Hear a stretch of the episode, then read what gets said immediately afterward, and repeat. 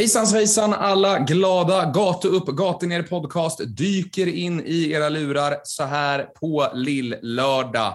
Lagom för att fira att halva den gudsförgätna arbetsveckan nu är förbi. Jag heter som vanligt Vincent Messenger. Med mig har jag Pontus Hammarkvist som kanske inte är frisk, men han mår fan så mycket bättre nu än vad han gjorde förra veckan. Hur är läget med dig Pontus? Jo, jag mår fan så mycket bättre än vad jag gjorde förra veckan. Men det är, ja, det är lite tunga steg fortfarande. Men fan, jag är igång. Jag jobbade igår i alla fall. Och man, är, man lever så att säga. Det kändes knappt som att man levde fredag, lördag, torsdag, fredag, lördag, söndag överhuvudtaget och knappt innan. Så jag mår bättre och jag tackar för den fina, fina responsen på sociala medier. Du slängde ut där också. Det var en fin bild ja. ut. Jag vet inte om alla reflekterar över det. Det tog mig typ tre timmar när jag kollade igen och bara, vänta nu, det är inte Totte på den här bilden. Nej, det är inte ofta Totte Nyman spelar med Ray-Bans i alla fall. Nej, um... nej, så. nej, det, var, det var roligt gjort i alla fall. Tackar otrolig... för eh, påfriskningen. Det hjälpte till.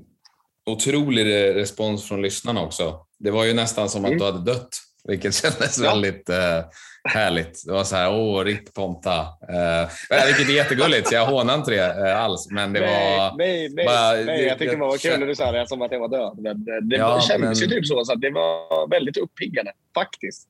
Det var det. Ja, men, nej, men det kändes eh, verkligen som att communityt uppskattade dig när de eh, skickade sina, sina önskningar om tillfriskning. Ja, otroligt, men det, det, är fint, fint att se och höra i alla fall. Men nej då, det bättre eh, med min hälsa, men fotbollsmässigt så är det både bättre och sämre. Vi ska väl gå in på både goda nyheter och eh, dåliga nyheter, som man brukar säga. Nyheter och nyheter, men vi ska väl gå in på roliga grejer och tråkiga grejer. Ja, innan vi dyker in i avsnittet så ska jag göra två stycken eh, små eh, caveats här innan vi mm. dyker in. Det absolut mm. första är att jag, mitt wifi eh, eh håller på och tjålar sig.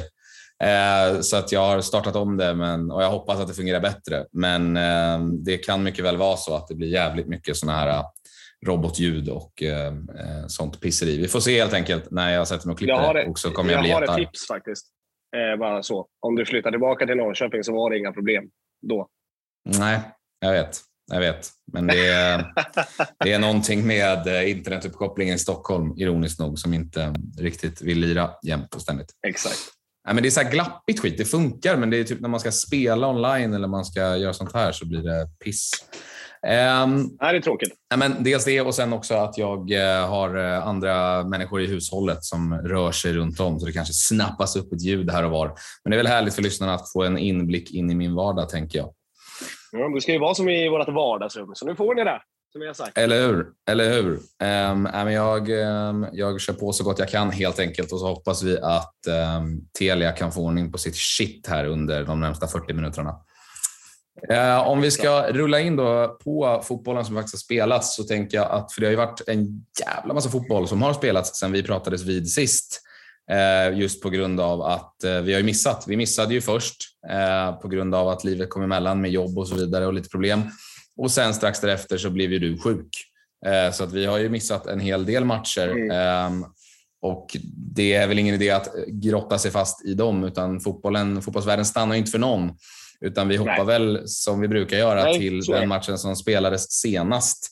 Och eh, det är ju den mellan Djurgården och IFK Norrköping, eller IFK Norrköping och Djurgården. Den spelas ju faktiskt på Parken eh, måndags kväll. Och, eh, vi må ha varit borta länge, men det är inte mycket som har förändrats. Nej, så är det. Det är inte alls mycket som har förändrats. Det kanske hade varit bra om man hade ställt in på grund av sjukdom eh, för IFK Norrköping med. Men det är synd, man är ju inte typ drottning Elisabeth i England. Som, så att säga. Det är väl den enda människan som kan få fotbollen att ställas in ett tag. Eh, inte ens det kan man lyckas med när jag är sjuk. Men skitsamma, det har verkligen inte förändrats jättemycket på, på IFK Norrköping-stadiet. Tycker att vi jag menar, jag, jag vill, vi ska väl kanske inte grotta för alldeles för mycket, men jag tycker ändå att vi... Det finns ju tendenser att ta från det här året som ändå inte... Liksom, vi gör inte en jättedålig match och vi börjar den inte extremt dåligt och vi avslutar den dåligt som alla andra matcher, tänkte jag säga, som är tajta. Eh, mjukglass innanför pannbenet brukar du gilla att säga. Jag tycker att det är ett bra uttryck. Ja, det har varit återkommande under den här säsongen i alla fall. Så mycket får man ju säga och det blev ju inte bättre av att det var väl det senaste målet hittills, eller har det gjorts ett senare mål mot IFK Norrköping? 97 minuten. Ja, det, ja det, nej, jag tror inte vi har spelat 90, över 97 minuter innan. Det var väl typ sju minuter mot Varberg bortamatchen och sånt där. Men eh, nej, det var nog det senaste målet, absolut. Eh, för det, det stämmer säkert, men det, det, känns lite skitsamma. Jag vet inte. Ja. ja, för Degerfors blev ju en lång jävla match, men det var ju, det, var ju det som uppstod vid målet. Eh, det var ju det som gjorde att Justin ja. Salmon låg nere länge. Eh, så det måste exakt, kanske exakt. vara, man sparade det värsta till sist helt enkelt. Haris Argentina 21-0 i den 97 minuten. Och det var ju skittråkigt. Jag tänker innan vi rullar in på eh, fotbollen som utspelar sig på banan hur var, hur var stämningen på stan? Du var ju på matchen. Det var, jag fick mm. intrycket över sociala medier och från folk man pratar med att det var ganska var lite hetsigt. Var det inte det? Ja, jag, jag, jag, jag har hört lite grann också. Jag märkte inte av någonting egentligen. Jag såg knappt Djurgårdare överhuvudtaget. De var väl nere på hur jag fattade det som. Man såg bara mestadels IFK. Jag satt på, på Världens bar och käkade lite grann och kollade in såklart, som man brukar kunna göra tog en liten promenad innan. Men jag märkte faktiskt aldrig av det här hetsiga. Man brukar oftast se eller höra eller känna av tendenser, men jag, jag tyckte att det verkade ganska lugnt snarare. Men sen när man har läst om och hört från andra så var det ju snarare tvärtom. Det var ju 30 stycken omhändertagna och det hade väl blivit lite vev utanför någonstans inne i stan och allt vad det var. Även efter matchen så så stod ju polisen uppradade så att man inte skulle gå mot Djurgårdens håll och Djurgården skulle inte gå åt vårat håll och lite så. Så att, ja, hetsigt var det tydligen. Men jag, jag märkte faktiskt ingenting. Ja, det var ett massgripande av 35 personer på fina Sankt Persgatan som ju inte ja, är främmande för stök. Så det var härligt att eh, bråkmakarna Nej. även hittade dit och förstod vart ju... shit was going to go down. Du har ju erfarenhet från eh, Sankt Persgatan när det gäller stök, så att säga. Så det är ja, inget nytt. Det har stökats en del på Sankt Persgatan. Det, ja. det, det döljer jag inte. Det skäms jag inte för. Nej, inte nu. Nej, det är bra.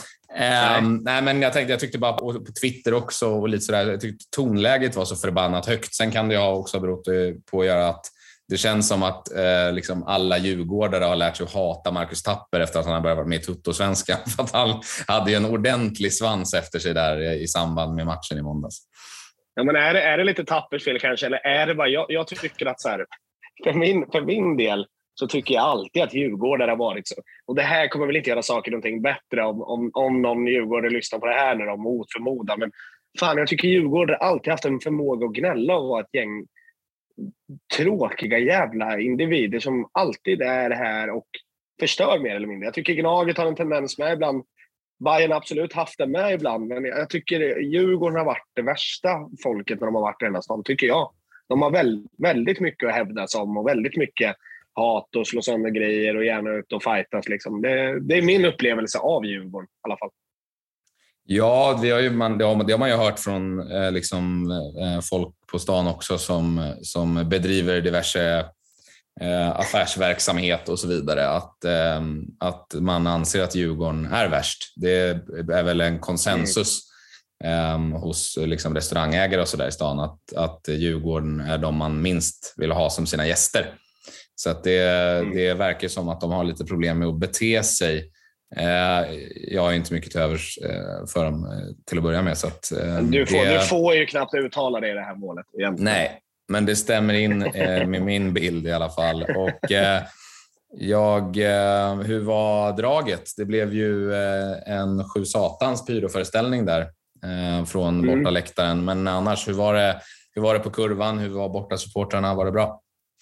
Det var kul faktiskt. Det var, det var ganska roligt. Jag var ganska avmättad. Dels var man lite trött efter helgen, absolut. Men man var lite avmättad med också när säsongen har blivit vad den har blivit. Vi har inget att spela för. Vi kommer precis hamna ovanför det här strecket.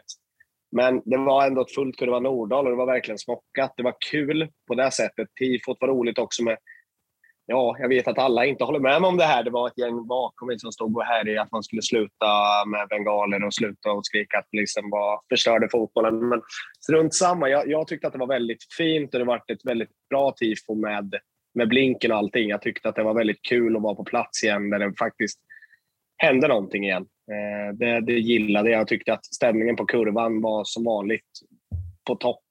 Jag tycker att kurvan har stått upp hela året.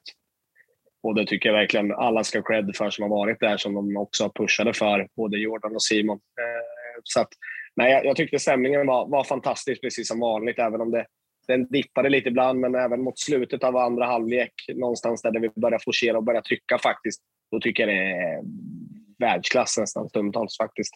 Även om det dippar ett par gånger så når vi upp till det där. Djurgården hade ingenting att säga till om på läktaren. Nu får de säga vad fan de vill, men när de är där eh, och kommer två i allsvenskan och ska bli bäst i Stockholm och är där, vad kan de ha varit, 4 000 pers eller 3 000 eller vad det var, kan ha varit. Och knappt hörs. Jag tycker det är konstigt faktiskt, men vi, vi gör det väl så pass bra så att de hörs helt enkelt inte. Nej, men det är väl ett satans bra betyg och det är väl ingen chock att supportrarna återigen är de som står upp för föreningen på bästa sätt. Det är ju så det har sett ut under den här säsongen. Om vi då går till eh, vad som hände på banan eh, behöver väl inte gräva ner oss i det allt för mycket, men ehm, det är väl ett eh, Norrköping som kanske framför allt i andra halvlek tar ett grepp om matchen där man känner att man man är det bättre laget, eller? Mm. Ja, men jag håller, ja, det håller jag med om. Jag tycker väl alltså 0-0 i halvtid känns väl ganska rimligt på något sätt. Och inga konstigheter. Sen när vi kommer ut i andra halvlek så är det väl vi som tar greppet, kanske redan efter 10... ja, tio minuter, en kvart in i alla fall ordentligt. Eh, skapar de bästa lägena. Vi har Shabani som liksom, har han eh, två centimeter längre i dojan så petar han in den där istället så petar han den utanför. Och jag tycker allmänt vi är lite snabbare i omställningarna. Jag tycker det finns fortfarande det här lilla tendensen över att vi tvekar, men det är ganska rimligt när vi ligger där vi ligger och vi har tagit de få pengarna vi har gjort. Jag tycker att det kan gå lite fortare i sidledsförflyttningarna ibland, men jag tycker ändå att det finns tendenser till det. Om man ser att man vågar rulla bollen och spela på ett helt annat sätt mot vad vi har gjort mot vissa andra lag det här året, alltså inklusive Degerfors, när vi till exempel ägt bollen vissa delar av matchen. Eh, så tycker jag ändå att vi får ut det nu. Och det, det, det, finns någonting positivt att ta från den här matchen. Jag tycker att vi, vi gör det bra, även om det suger, ja, nu allt vad man vill säga, över att förlora med 1-0 i 97. Men ja, det, det, är en bra halvlek som är bättre än något. Ja, men för det kändes ju som det i princip hela andra halvleken och när man går upp mot stopptiden där att om det är något lag som ska hämta en trea här så är det ju IFK. Ja. Eh, ja. Och, och men just därför så... så vet man att det inte är där kanske. Nej, och, så, och så sin, van, nej, men och sin vana trogen under den här säsongen så på något jävla vänster lyckas man släppa in. Alltså i sista minuterna ja. igen. Det, det är helt otroligt. nu har vi suttit här mer gånger än vad man kan räkna på fingrarna känns det som. Och liksom, ja, absolut. Och, och, bara, och här, du vet, vissa lag, man kan säga lite om Häcken den här säsongen, att när de har varit bra, när de har varit dåliga, så har de alltid hittat en väg att vinna. De har alltid hittat en väg fram till att vinna. Eh, oavsett hur dåliga de är eller hur bra de är, så gör de ett mål i slutet. Eller de hittar alltid en väg fram. IFK Norrköping har varit precis tvärtom i år. Om man varit dåliga har man förlorat eller tappat poäng. Har man varit bra, det spelar ingen roll. Man hittar alltid en väg fram till ett poängtapp till slut. Ja, alltid på något vänster. Och det är inte sällan nickar ut i golden zone och alltså, du vet, så här, grejer som man blir så här, Fan. Nej, nej och det, det, det där ska väl också vara en grej som jag tycker man ändå ska ta upp här. Då. Alltså Ekpolos nick i slutet är ju också en sån här individuella misstag ytterligare en gång. Alltså som är... Alltså vi tjatar på våra spelare när vi tränar i division 5, inte för att jämföra någonting, men att det där får inte ske. Alltså det där är verkligen självmord. Det är inte okej. Okay. Vi gör inte så. Och jag menar, Godswill Ekpolo har gjort över börjar närma sig typ 200 matcher i allsvenskan tänkte jag säga. Men alltså han är ju 100 plus plus på sitt CV i allsvenskan och gör sådana där. Jag förstår inte. Jag förstår inte vad som händer. Jag tänker inte gå in på att så ja, men han tjänar så här och så här mycket.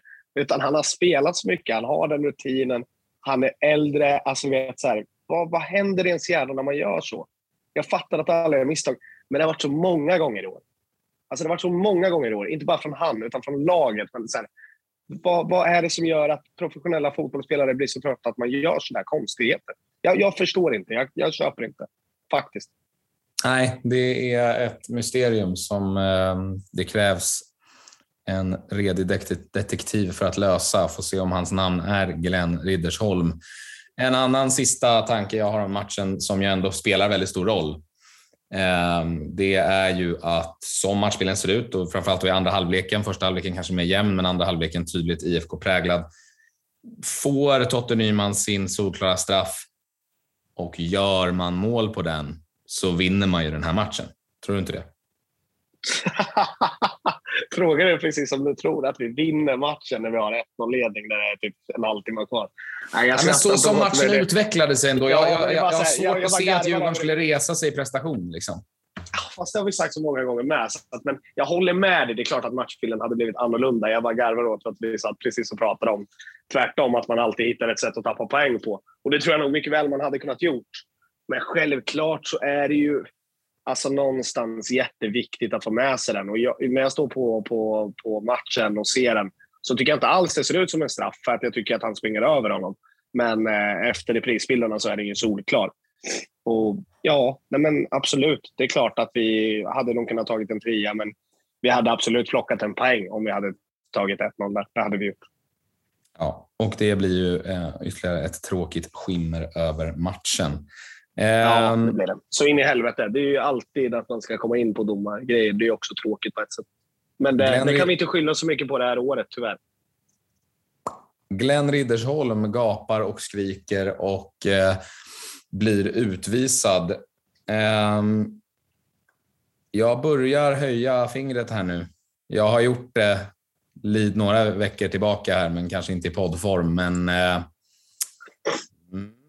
jag vet inte jag. Vi pratade om det för inte så länge sedan att det funkar inte och bara, kanske bara gapa och skrika och inte leverera något resultat. Jag, jag har hittills inte sett någonting från Glenn Riddersholms IFK Norrköping som, som ger mig särskilt mycket självförtroende att man ska lyfta sig betänkligt till nästa säsong. Um, och sen min andra reflektion över hans röda kort då, som blir någon slags eh, liksom körsbär på den här jag är en arg dansk man, spring, eh, liksom approachen var ju att jag hoppades att han skulle göra en Janne och dra igen grinden, men det gjorde han ju inte. Eh, vilket var väldigt men, men ett litet underbett. Jo, men det, det är faktiskt kul att du säger det. För det var det jag tänkte på när jag gick upp på läktaren. Kom igen nu! Låt oss se det igen. Dra det här grottmanna underbettet och smölj igen dörren och stirra ut. Och bläng på domaren. Men han spottade mot domaren istället. Det uppskattar jag. Kung. Ja, nej men... Eh, vad sa du? Du såg det där efteråt? Ja, ja jag såg det. Jag såg ja, när han drog eh, lorskan mot honom. tyckte jag var lite ja. uppiggande ändå, måste jag säga. Men du skulle Absolut. inte komma in på positiva nyheter kring Glenn? Nej, jag bara, Eller jag bara, jag bara konstaterar. Tankar. Det var ingen längre diskussion. Jag bara lägger ut det där att jag konstaterar att jag inte tycker att det har varit bra nog faktiskt. Ärligt talat, även fast han kom in mitt under säsongen. Det, det har inte hänt någonting. Man har väl för fan Nej. blivit sämre nästan sen han kom in. Ja, nästan så är det väl så. Eh, vad jag förstår det som så har man väl inte blivit att man ligger på ungefär samma... Det var ju någon som skrev på Twitter, någon reporter, jag kommer inte ihåg vem det var, som har kollat på de här nya tränarna. Eh, då räknar jag han även när Anes och Vedran var med. Tar man bort det så ligger han typ 0,01 poäng över eh, mm. Rickard Norling och det är ju ingen jätteskillnad, så att säga. Så att nej, det är ganska stadigt jämnt där, ja. Ja, nej, jag bara reagera på det då han ändå tog en viss huvudroll i matchen, ja. Glenn, med sitt röda kort. Ja, det gjorde han. Juryn är väl fortfarande ute och vi ska säga det också att vi kommer ju sätta oss och eh, här nästa vecka eh, så kommer jag eh, bege mig ner till eh, Norrköping eller nästa helg och så ska vi spela in ett par längre avsnitt om mm. ett om damernas säsong och ett om herrarnas säsong där vi försöker summera alla möjliga tankar och gå igenom matcher och så vidare och så vidare och verkligen någonstans försöka hitta en helhetsbild och se om vi hittar andra infallsvinklar än vad vi haft tidigare. Det, det ser jag faktiskt fram emot. Det ska bli kul. Eh, och då kommer vi givetvis prata mer om det här också och blicka fram emot säsongen som kommer och så vidare. och så vidare. Men vi lämnar Glenn Riddersholm för nu och avslutar eh, DIF-matchen här genom att vi ändå delar ut tre stjärnor. Ja, men vi gör det lite, lite fort. Eh, tre stjärnor. Eh, hårtorken, tänker jag, den går till Ekpolo. Eh, vi gav den förut lite grann, eller hur? Absolut. Och det är inte första gången den här säsongen som han gör det heller. Nej, nej precis. Så att, nej, ni, ni vet vad vi menar. Ekolo får hårtorken och en stjärna går till... Ja, han har varit med gång, många gånger i år, framförallt mot slutet. Stadens son, Kristoffer Totte Nyman, tycker jag alltid är delaktig och skapar ju egentligen en straff och finns tillgänglig hela tiden och sliter ju som den ja, spelare man vill ha honom i egentligen, eller hur? Ja, ja, och det är ju bara synd att han inte får med sig den här straffen och sen har han ju det här läget i, i slutet som ju, det kanske inte är ett jätte, jätteläge, men för Totte Nyman tycker man att fan, nu blir det mål. Och så Man ser ju på Totte när han missar där i slutet att han blir ju ruskigt förbannad och slår i backen och sådär. Så att han var ju eh, i närheten där allt det farliga hände, men tyvärr räckte det inte hela vägen. Mm, nej, precis. Eh, två stjärnor. Eh, Anton Eriksson Mittbacken har kommit in i det bra tycker jag. Eh, stabil i försvarsspelet. Alltså har ju mycket bra passningsfötter många gånger tycker jag också. Eh, är delaktig och styr och ställer där någonstans. Så det, det, är verkligen en sån här framtidsback jag tror på nästa år här i IFK Norrköping. Eh, och sitter mig väldigt trygg med honom måste jag säga. Ja, absolut. Eh, är väl en av få individer som man tycker verkligen liksom har haft en positiv utvecklingskurva sedan han kom in. Alltså verkligen så. Eh, gått från liksom klarhet till klarhet och blir bara bättre och bättre för varje 90 minuter han gör. Så det är jättekul. Ja, det är väl han eh, av nyförvärven som du säger som har varit eh, liksom, efter förväntningarna verkligen stegrat och varit bäst. Om man nu inte ska gå in på den här med tre stjärnor som man redan hade räknat med eller som man förstod skulle vara så jäkla bra som han är. Det är ju Arnold Sigurdsson. Han den har ju lite tuffare stålmannen. Ja, men precis. Han har det lite tuffare i början, men jag tycker att han inte får så mycket boll att jobba med heller. Eh, men som sagt det är han som är alltid delaktig när vi är som bäst. Så kollar vi andra halvlek så är det alltid han som driver på och fixar lägen på egen hand och fixar halvfarliga lägen som egentligen inte hade uppstått om vi inte hade haft en Arno Sigurdsson i laget. Förstå om vi hade kunnat haft honom under hela säsongen. Eller förstå om vi inte hade haft honom alls i år. Vart hade det här slutat, Vincent? Ja, det är en skrämmande tanke att tänka. Han är riktigt grym eh, och det är ju samma sak där om man ser det från en Djurgårds eh, synvinkel att om det var en gubbe man skulle hålla koll på för att neutralisera IFK så var det Arno Sigurdsson för att det var ju show där ett par gånger och det känns som att varje gång han får bollen kan det hända någonting. Eh, vilket sådana spelare blir, är ju alltid roliga att titta på och det är sådana spelare som avgör matcher till slut. Hamnar man i sådana liksom, lägen där man får chansen att avgöra matcherna tillräckligt ofta, då kommer man göra det. Ja, så är det.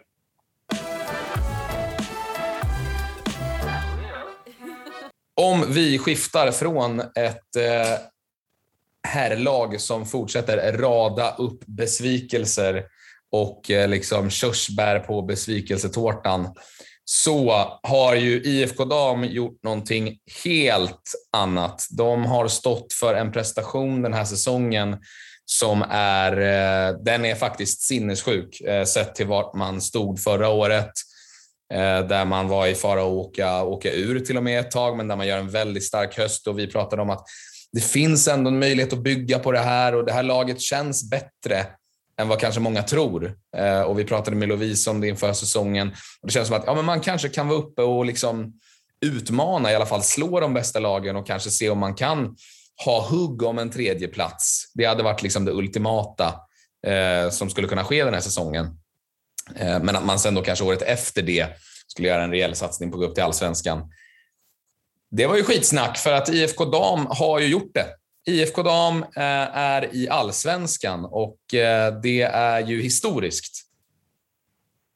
Det är det verkligen. Nej, det, vi har svårt att ta in det. Det känns så jävla sjukt som sagt vad allt det går igenom som jag pratat om inför säsongen och jag tycker att vi Alltså vi börjar lite trevande och det känns som att så här, ja, ja, men mitten i gäng, vi ska börja nosa oss uppåt. Inte i år vi ska upp. Men så börjar det hända något i det här laget och ett Tor Arne som redan... Där ska vi väl kanske snacka om ett tränarbyte som varit väldigt, eh, alltså väldigt bra i slutändan. Tråkigt eh, hur allting gick till, hur vi var tvungna att byta tränare och allting. Men Tor Arne har ju verkligen gått in och lyft det här gänget och verkligen fick med sig den här närvinden som vi snackade om inför det här förra året där när man höll på att åka ur, när man började spela bra och verkligen tog med sig det på något sätt in i den här säsongen och byggde upp någonting som man har trott på och någonting Torane inte har ruckat en sekund på. Jag har ju verkligen trott på honom hela tiden och tyckt att han har gjort mycket rätt. I vissa fall som man ifrågasatt några gånger när man har gjort vissa byten eller man har ändrat vissa spelare. Men det har ju funkat hela tiden och det känns inte som att det har spelat någon roll. Det påminner lite om Janne 2015. de flesta eller alla spelare vet vad de ska in och göra, så det spelar egentligen ingen roll på vilken position en av de bästa spelarna Ebba Handfast har haft i år. Om hon har varit längst fram eller längst bak. Eller, alltså, du vet, det, spelar liksom, det har ingen större betydelse. Och Det tycker jag är så jävla intressant och kul. Det tycker jag man har vunnit väldigt, väldigt mycket på i år. Och därför är IFK Norrköping i damallsvenskan 2023. Ja, och vi ska ju snacka om det, som sagt, göra ett långt avsnitt om även damernas säsong och det finns så mycket saker som har gått rätt. Eh, rekryteringen har varit spot on. Ehm, framförallt under en period där man tappar nyckelspelare, alltså nyckelpjäser framåt. Ehm, först i form av att Taylor Townsend går sönder, ehm, där man verkligen trodde att hon skulle liksom växla upp där och ta det här klivet nu och börja spruta in mål den här säsongen. Mimmi Asperoth kommer liksom in i det här laget, gör ju succé, tycker jag är en av lagets absolut bästa spelare under, under våren. Hon väljer att sluta på sommaren. Eh, in kommer Vilma Leidhammar som ersätter eh, och kliver in och tar en större roll i laget. Dilja Sommers tas in på lån från BK Häcken och båda to, de två värvningarna sitter ju som en jävla smäck. Och det blir liksom ingen skillnad. Om något så blir laget bättre. Och det tror man ju inte när ett lag tappar två nyckelpjäser offensivt under en och samma säsong. Att man ens ska ha en chans att utmana i toppen ännu bättre, bli ett bättre lag av det. Nej, men verkligen. Det är väldigt spännande och jag kan bara skriva under på vad du säger. Framförallt att en Wilma Löjdhammar som är så pass ung, man känner så här, när hon kom in så kände man själv så här, men roligt, det här kan nog vara någonting som kan funka. Kanske inte redan i år, men alltså, kanske nästa år eller året efter eller så där, verkligen kunna växla ut under långsiktig tid. Men hon har verkligen exploderat något otroligt. Och det var ju det man var lite rädd för när Asproth försvann någonstans. Att säga, jaha, nu kanske det här rökt den här drömmen om allsvenskan redan i år. Eh, och nu hade de ju med en klausul i kontraktet där hon fick bryta det och det kändes väl sådär pissigt och tråkigt. Men någonstans, handen på hjärtat, Eh, att man plockar in Dilla Sommers tror jag inte man har, eller det hade man rättare sagt inte gjort om eh, Mimmi Asperoth hade tackat för sig, inte hade tackat för sig. Och hon eh, har ju varit fantastisk. Alltså hon har ju varit en klass för sig. Även om Mimmi Asperoth var det så är Dilla Sommers så otroligt nyttigt i det här IFK-laget. Hon är verkligen damernas svar på det vi pratar om Arne Sigurdsson mycket i herrarnas eh, del. Så är ju Dilja Sommers i damerna. Ja, men hon har varit en superrekrytering och just det där liksom mitt under en säsong att få in spelare som kan, som kan träffa backen direkt och bara haka på lagets tempo och komma in i det på en gång. Det är lättare sagt än gjort. Det finns eh, så många exempel på liksom helt galna storspelare, kanske alltså på herrsidan också, liksom, eh, som kommer in i superlag och som inte får det att stämma första halvåret eller första mm. året och sen börjar ösa in bollar.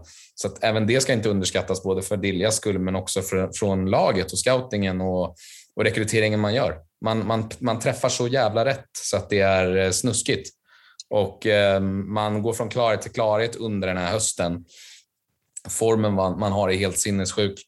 Och sen när det börjar, eh, liksom, när, man börjar, när det börjar trilla in i huvudena att det rör sig om en uppflyttningsstrid här och att man i allra högsta grad är med, eh, så har man stålcykeln.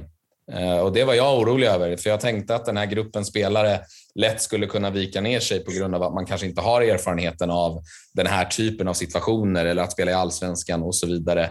Men det är ju snarare Uppsala som blir mjukglassarna här som, som eh, sjabblar bort det och IFK tar tillvara på den. De behöver inte mer än en chans utan de, de slaktar rent och så är man i allsvenskan. Ja, men verkligen. Det är Uppsala som har eh, de sämsta psykerna, sämsta psyket av topplagen i den här serien, även om man ska dra in Alingsås där kanske. Så dundrar ju de på ihop med Växjö där hela egentligen tiden tills vi gick in och slog dem. Efter det har de ju vacklat så det heter duga eh, och ett IFK Norrköping som vacklade ska man kanske inte säga, men i början av säsongen liksom vann en av tre matcher eller fyra matcher eh, och sen har ju i stort sett inte förlorat en enda match. Verkligen varit sådär. Jag, jag håller med dig. Jag hade precis samma känsla inför ja, men Bergdalen nu. Eh, även kanske mot Lidköping, att man var lite rädd att åka dit nu på lördag och känna så här, shit, vi behöver vinna. Klarar de det här, även om vi är ett bättre lag, vi vet om det. Men fixar vi det? Och det är ju ganska svajigt i den här matchen mot Bergdalen. Det ska ju erkännas. Det är en av våra sämre insatser, tycker jag någonstans. Men du vet, det där som vi pratar om, som IFK Norrköping här har problem med, eller som mm. Häcken är så jävla bra på, så lyckas man hitta saker, eller man lyckas hitta inlägg, eller bollen tar sig i mål på ett eller annat sätt till slut. Och så slår man ett dåligt Bergdalen på pappret. Ja, och får man säga det om man faktiskt går till matchen här. Man vinner 1-0 och eh, Molly Wiklander som slår ett liten snedträff är det ju, eh, med ett inlägg, men den är, den är på väg liksom in i mål egentligen och Taylor Townsend där som väl får sista touch på den där och, och, och liksom forcerar den över mållinjen. Det är hon som verkar ha fått den i alla fall. På, på Force är det Wiklander och på något annat app så är det, är det Taylor, så att vi, vi vet inte riktigt. Oavsett så är hon ju i allra högsta grad inblandad och det måste man ju verkligen säga blir poetiskt sett till vilken säsong hon har haft. Alltså, med, det lovade så mycket. Det kändes som att hon verkligen var på gång. Åker på den här allvarliga skadan. Eh, har hängt med laget överallt. Fan, när vi var uppe i Umeå så är hon där och är mm. knäskadad och åker buss fram och tillbaks dit. Och känns som att hon verkligen liksom lever med, med sitt lag och, och har verkligen varit en av dem som ja, men du vet, helt plötsligt blivit påtvingad en roll och få stötta från sidan.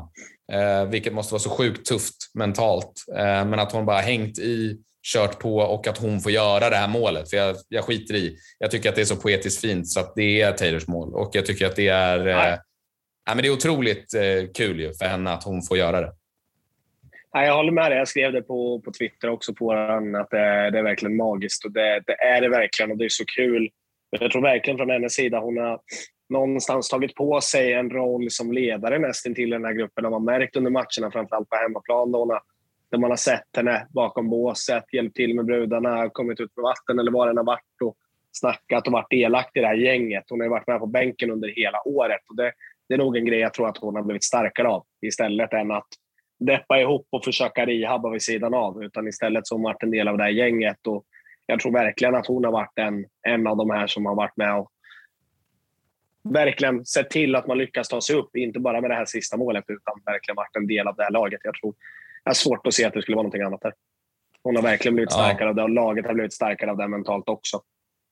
Nej, galet välförtjänt eh, i alla fall. Jag kan inte komma på någon eh, som var värd att göra det där målet mer och skjuta upp IFK Dam till, en till ett historiskt allsvenskt avancemang. Du, eh, vi har ju hyllat TA redan, eh, men jag vill bara skicka ut det en gång till. Vilken, vilket, vilka liksom 18 månader han har haft på posten och som han har vänt den där skutan från dag ett i princip och så har bara gått från klarhet till klarhet. Det, jag kan inte komma på någonting att kritisera karln för. Och vi var ju helt galna i honom under hösten och, och ville vara så nära honom som möjligt redan på stjärnkvällen förra året. Och man, man är inte mindre ja. sugen på att hänga med Torane nu. Eh, fan Nej. vilket jävla geni han är, den mannen. Ja, verkligen. Det är svårt, svårt att ta in. Jag har varit ett par gånger, framförallt i lördags, men även nu när man känner fan när man blickar tillbaka på de här åren. Och vi har verkligen följt dem så hårt nu under en lång, lång, rätt lång period i alla fall och framförallt Tio också. Det, jag, vet inte, jag kan inte säga så mycket mer än vad jag sagt och det är inte långt ifrån tårar som man får hålla tillbaka. Är kul. Nej, sjukt kul och uh, big ups till alla som är inblandade. Um, även our boy ja, TA. Our day one, TA. Um, det är fan våran gubbe alltså. När alla andra vacklade så stod vi stolt ja. fastsurrade vid masten i TA-båten. Det ska jävligt klart för dig. Jävligt klart. Um, du, publikrekord också på matchen. Svinkul. 2700 pers på plats. Kurvan var öppen. Ja. Superhärlig kuliss att få göra det här och göra den här matchen och att resultaten går vägen så att man går upp. Och Det är bara att hoppas att det här håller i sig. Det är hoppas, bara hoppas att folk har fått blodad tand nu, för det är lätt att säga här efter en, en liksom uppflyttningsstrid att så här, men nu har eh, IFK-publiken vaknat i damlaget. Eh, det är inte säkert att det gäller efter tre raka torsk i allsvenskan i, i inledningen. Men jag hoppas ändå att folk verkligen ger det här en ärlig chans nu och, och att man blir, man tar tillfället i akt och blir ett av publiklagen i allsvenskan. För det behövs fan inte så mycket folk för att vara ett av de tre, fyra, fem absolut bästa liksom, supporterlagen. Det krävs inte jättemycket för att vara alltså, två heller i den där publikligan, ska vara ärliga och säga egentligen. Det, det är inte Nej. jättemycket det handlar om. Nej. Eh, vi, vi, vi verkligen, så här, det är någonting vi ska ta med oss och framförallt efter det här. Jag, jag känner bara själv när du och jag börjar kolla på damerna, eller var egentligen jag själv som började kolla på damerna lite grann om match där vi började prata lite om det. Vi visste inte vad det handlade om. Eh, och sen har man liksom börjat lägga ner tid i det här. Man har åkt på bortamatcher. Vi har till och med varit så galna så vi har åkt till Umeå. Men vi har även åkt till Uppsala. Vi har varit och kollat på matcher. Vi har lärt känna spelarna lite grann såklart, men även liksom lärt känna dem som spelare och fotbollsspelare. Och det har ju också gjort någonting att man blir mycket mer känslomässigt investerad i det. Och Det gör att man inte kan släppa taget. Så det jag tycker är bara viktigt är att fortsätt gå på matcherna, lär känna de här spelarna, kolla vad som sker och vilka lag de möter så kommer man, kommer man vilja gå. Då är vi verkligen, kommer vi 110 procent vara där ihop med Hammarby i eh, publikrekorderna. Även om vi ligger i botten. Det kommer vi vara. Så fortsätter man gå och stötta som man har gjort med herrarna i år så kommer vi göra det med damerna nästa år. För jag är inte ett dugg jävla orolig att vi kommer halka ur. Alltså jag är inte ett dugg orolig. Vi eh, börjar närma oss eh, slutet av eh, avsnittet, men jag tänker innan vi stänger butiken så tänker jag bara blicka fram emot nästa säsong då för damerna, bara lite kort. Nästa säsong mm. Eh, så väntar ju bland annat möten med eh, Champions League-lag såsom Rosengård. Eh, man kommer möta publiklag, Stockholmslag, Hammarby, man kommer möta Djurgården. Det blir liksom lite högre profil på mötena. Det blir såklart mycket bättre lag man möter. Men det är väl framför allt så att man ska riva hela jävla Linköping nästa år. Det är väl det som folket ser fram emot. Ja, det är det. Det är det folket ser fram emot och det är det jag längtar efter. Så in i helvete, jag hoppas verkligen man kan lägga den en varm sommardag på en lördag borta mot Linköping. Alltså, förstår du vilket jävla tryck det kommer bli? Det blir så kul att åka dit och riva den där stan. Och det är verkligen det vi har suktat efter länge. Att så här, Linköping ska inte ha en suck på oss när det gäller fotboll överhuvudtaget. Vare sig det här är dam eller är det blindfotboll, om vi ens ska prata där till exempel. Ja, men det, är, det är faktiskt jävligt kul att Norrköping och Linköping får en kontaktyta i en högsta serie i det här landet, i, i någon idrott egentligen. Eh, för att det mm. finns ju en sån ruskig rivalitet mellan städerna, men som inte är särskilt idrottsbetingad, utan den bara existerar ju. Och kan den gå över till idrotten så kommer det bli riktigt, eh, riktigt schyssta möten nästa säsong. Så det ser jag fram emot också, något så inåt satan. Ja, det ska bli, bli ruggigt kul och det kommer vara vår skyldighet att pusha det här nästan till varenda jävla vecka fram tills vi möter Linköping borta, tycker jag. Ja. Varenda avsnitt ska vi mer eller mindre pusha för. Linköping borta nästa år. Save the fucking date när det kommer ut. Det finns inte på kartan att man missar det här. Nej, men det blir ju, det blir ju automatiskt, alltså sett till, till rivalitet och liksom äkta känslor och inte någonting man bygger upp, så blir det ju genast hela allsvenskans mest liksom, heta möte egentligen, när man kollar på matchkalendern. Ja, det blir det absolut. Ja, ja, ja, gud Absolut, absolut. Det finns inget annat som matchar det i, i eh, något annat lag i eh, hos damallsvenskan, så att säga. Nej, men du, fan vad kul att få eh, avsluta ett avsnitt med i dur. Eh, och eh, återigen, stort jävla grattis till tjejerna, till TA och till hela staben och alla runt om. Ni har gjort er stad och era supportrar så oerhört stolta i en stund av, eh, ja, vad ska man säga? eh, liksom kontinuerlig förnedring under här allsvenskan. Så att det kanske var ännu mer värt en sådan här säsong. Tack så hemskt mycket för att ni lyssnar och eh, vi hoppas att vi hörs